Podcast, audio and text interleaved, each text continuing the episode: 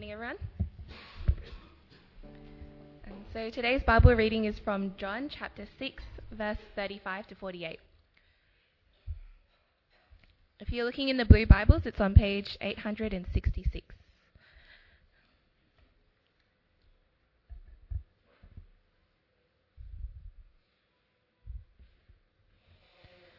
So from verse 35. Then Jesus declared, I am the bread of life. Whoever comes to me will never go hungry, and whoever believes in me will never be thirsty. But as I told you, you have seen me, and still you do not believe. All those the Father gives me will come to me, and whoever comes to me I will never drive away. For I have come down from heaven, not to do my will, but to do the will of him who sent me. And this is the will of him who sent me, that I shall lose none of all those that he has given me, but raise them up at the last day. For my Father's will is that everyone who looks to the Son and believes in him shall have eternal life, and I will raise them up at the last day. At this the Jews there began to grumble about him, because he said, I am the bread that came down from heaven. They said, Is this not Jesus, the son of Joseph, whose father and mother we know? How can he now say, I came down from heaven? Stop grumbling among yourselves, Jesus answered. No one can come to me unless the Father who uh, sent me draws them, and I will raise them up at the last day. It is written in the prophets, they will all be taught by God. Everyone who has heard the Father and learned from him comes to me. No one has seen the Father except the one who is from God. Only he has seen the Father. Very truly I tell you, the one who believes has eternal life. I am the bread of life.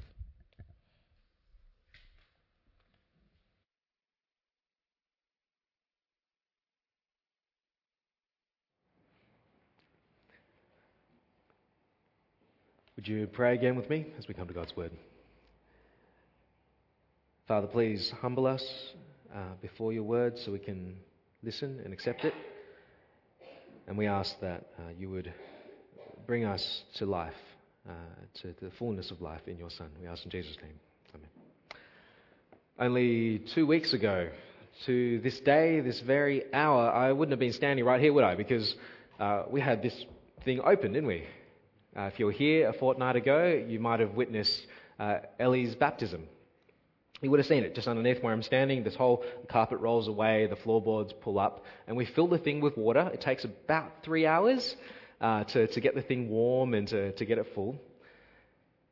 And the preacher of the day, I wouldn't be standing here. I think we were standing over there that day because uh, otherwise you'd be very wet. And we got to see Ellie publicly declare her allegiance to Jesus in a very physical sort of way. Uh, she also, uh, that week, we had a bulletin and she put a testimony. Uh, we printed that as part of the bulletin, uh, which you might have had the encouragement of reading. And I was speaking to Ellie in the weeks leading up to her baptism about her journey of faith. Uh, Ellie, like quite a number of people, grew up in a, a family that knew Jesus. Her family were followers of Jesus. She grew up knowing Jesus. And she would have come to church with him ever since before she could walk. It's a double edged sword, though, growing up with Jesus. Uh, on, on the one hand, it's an incredible privilege because you get countless opportunities, don't you, to be exposed to, to listen, and to learn and participate in a life of faith in the Saviour. But on the other hand, familiarity can breed contempt. And you know, like I do, not everyone who grows up in a Christian family has a positive experience of that. Regardless, each person has to, at some point in their life, make a conscious decision for his or herself about whether they'll come to Jesus and believe. Mum or dad's faith doesn't cut it, does it? For the child. Uh, you know yourself, you can only make rules for children for so long. Um, you can only drag them with you to church for so long. And once they have their own transport, once, they, once they're adults making their own decisions, they have to decide where they go, what they do, and who they're going to build their life on. And you might have hoped that, um, you know, them growing up, being influenced by Jesus, but growing up with Jesus, might have had a positive sort of impact on their life rather than being that small dose that inoculates them, like some sort of vaccine that makes them immune to the gospel. It's a dangerous thing assuming that you know better when you really don't know at all, which is the unfortunate place where I think uh, this crowd that are talking to Jesus, this crowd finds themselves in this most unfortunate place at the end of the passage, where they think they know Jesus, but they don't know him at all. Uh, we're back in the Gospel of John, John chapter 6. We're part way through, and we're picking up where we left off before the school holidays. And Jesus has come home in this passage, so to speak. Uh, he's back in the region of Galilee, where he would have spent the majority of his life, definitely his childhood. Uh, before he went off and started his public ministry, and he went to Jerusalem, he, he crossed over to Samaria, and now he's crossing back over into uh, the Sea of Galilee and back into home turf. And since he began doing what he's been doing, he's started picking up quite a following. He's been healing people.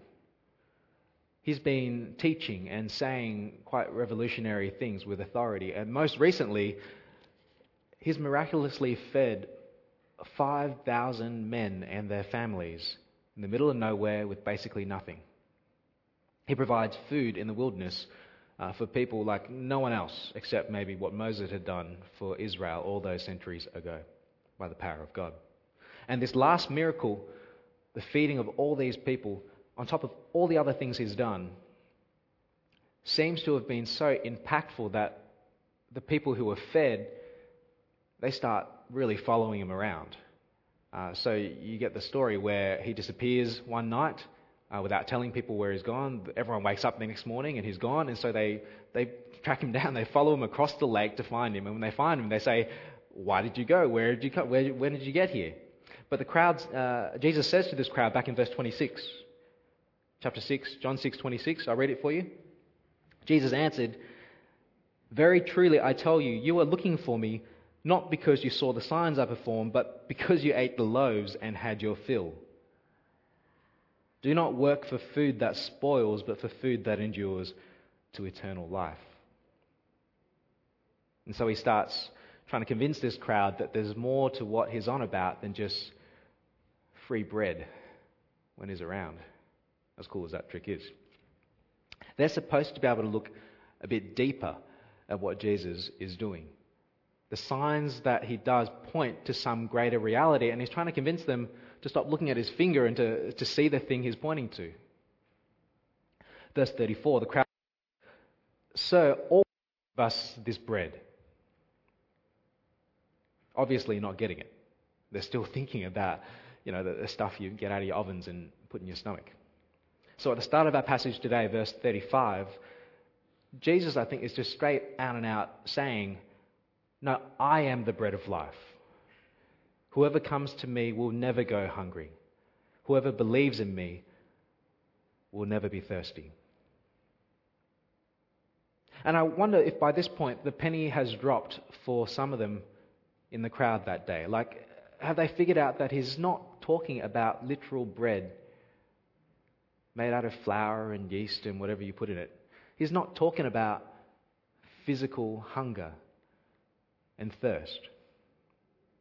Much like how back when Jesus was talking to the Samaritan woman in chapter 4, uh, who he found by the well, and Jesus told her that he can give her living water that'll make her never thirst again. I mean, she starts off thinking about water, what you can pull up in a bucket from a well.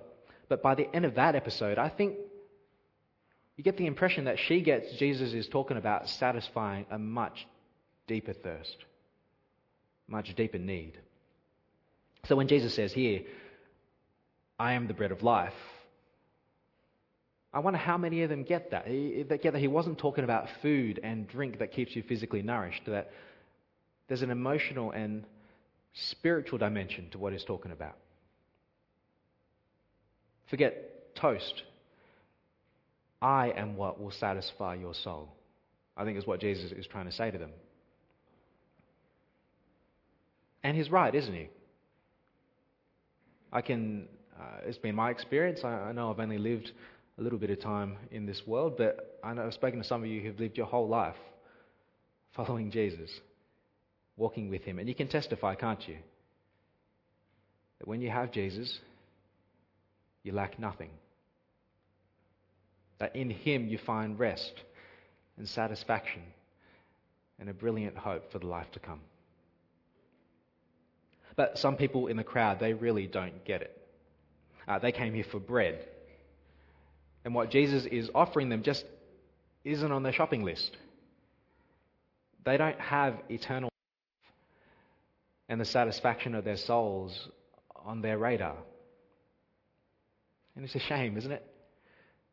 Here they are, face to face with Jesus. This is God the Son, who was there before the beginning, who was there to fling the stars into space, and He sustains everything by His powerful word. And they're eyeballing this amazing person, and all they ask for is a bit of bread. They're selling themselves short, but they don't see what they're not looking for. So, verse 36, Jesus says, As I told you, you have seen me, and still you do not believe. But it doesn't sound like Jesus is uh, bitter or overly frustrated that he's giving his time to all these people who don't get it. He understands that there's a supernatural thing going on and required if people are going to come to him. Because our default state is blindness. That's our problem. Spiritually speaking, we, we don't see God. And we, all of us, need his help. Jesus understands. So, verse 37 All those the Father gives me will come to me. And whoever comes to me, I will never drive away. For I have come down from heaven not to do my will, but the will of him who sent me. And this is the will of him who sent me, that I shall lose none of those he has given me, but raise them up on the last day. For my Father's will is that everyone who looks to the Son and believes in him shall have eternal life, and I will raise them up on the last day. Uh, come down with me to verse 44. Jesus continues No one can come to me unless the Father who sent me draws them, and I will raise them up on the last day. As it is written in the prophets, they will all be taught by God. Everyone who has heard the Father and learned from him comes to me. It's pretty clear to Jesus that all of us need to be shown. All of us need to be told and enabled by God if we're going to come and see Jesus for who he is. Otherwise, we would have missed him too. We'd be just coming for the bread. And on a church lunch day like today, I mean, the bread's pretty good here. I can almost excuse people who just want to come and join us for the food here at Penno because we do a pretty good job. You get fed well. But if that's all you come for, I think you're missing out. You're missing out on the real feast that really satisfies. Or it's like the people who, you know, maybe they aren't particularly interested in following Jesus for themselves, but they want their kids to come to some sort of children's program or a Sunday school or Christian education because they believe that it will give them exposure to good morals and, and good values. And so they bring them to, to church to go to Sunday school. And uh, those things aren't bad, but I think you're missing the point. And I know we try to be friendly and, and welcoming whenever we gather. Um, we, we're trying to put a big effort into that. But if all you come for is the friendship and the company and that sense of community, you really ought to know there's so much more to it than that. Jesus wasn't just a healer, he came to undo the whole curse of sin and death. Jesus wasn't just a prophet, he was the fulfillment of every promise of God. And what Jesus is offering is himself.